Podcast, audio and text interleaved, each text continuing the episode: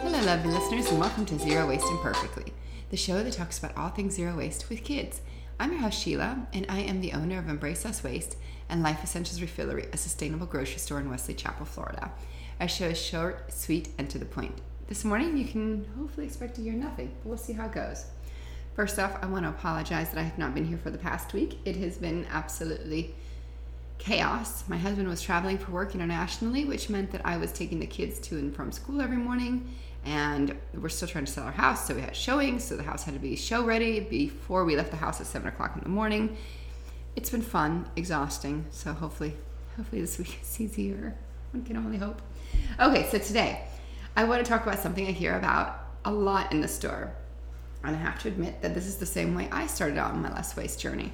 Um, I have customers that come in and they say, wow, they've been doing so good. They used to have two trash cans, and now they're down to one trash can outside, and they have three recycling bins. So the big, giant recycling bins you take to the street.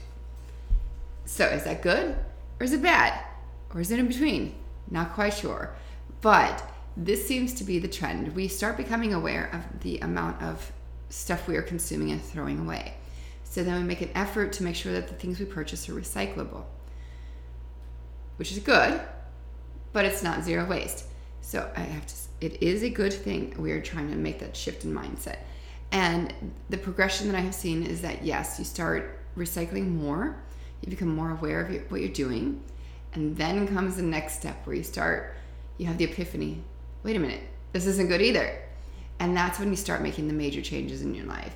And I think that's a, a standard progression. I don't know very many people that said, wait a minute, I have three trash cans, I'm to become zero waste and have zero, no recycling. I haven't seen that very much yet. I've seen the trend go from yes, I need to reduce my trash cans, then I need to reduce my recycling, and then it becomes a very dedicated effort to reduce the amount of recycling bins. And it's not perfect. We still have recycling bins that we take to the street. Our trash can is typically very empty.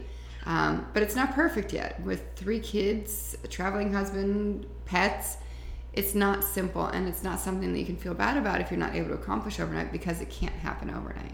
It's not sustainable if you make that drastic of a change overnight. But I'd love to hear from you. Have you what was your tra- your transition like? Did you go from less trash, more recycling than to reducing your recycling bin? What did it look like? How did it feel? What were some of the obstacles you had to overcome? Well, thanks for tuning in. You can find me on all platforms at Life Essentials Refillery. Have a great day.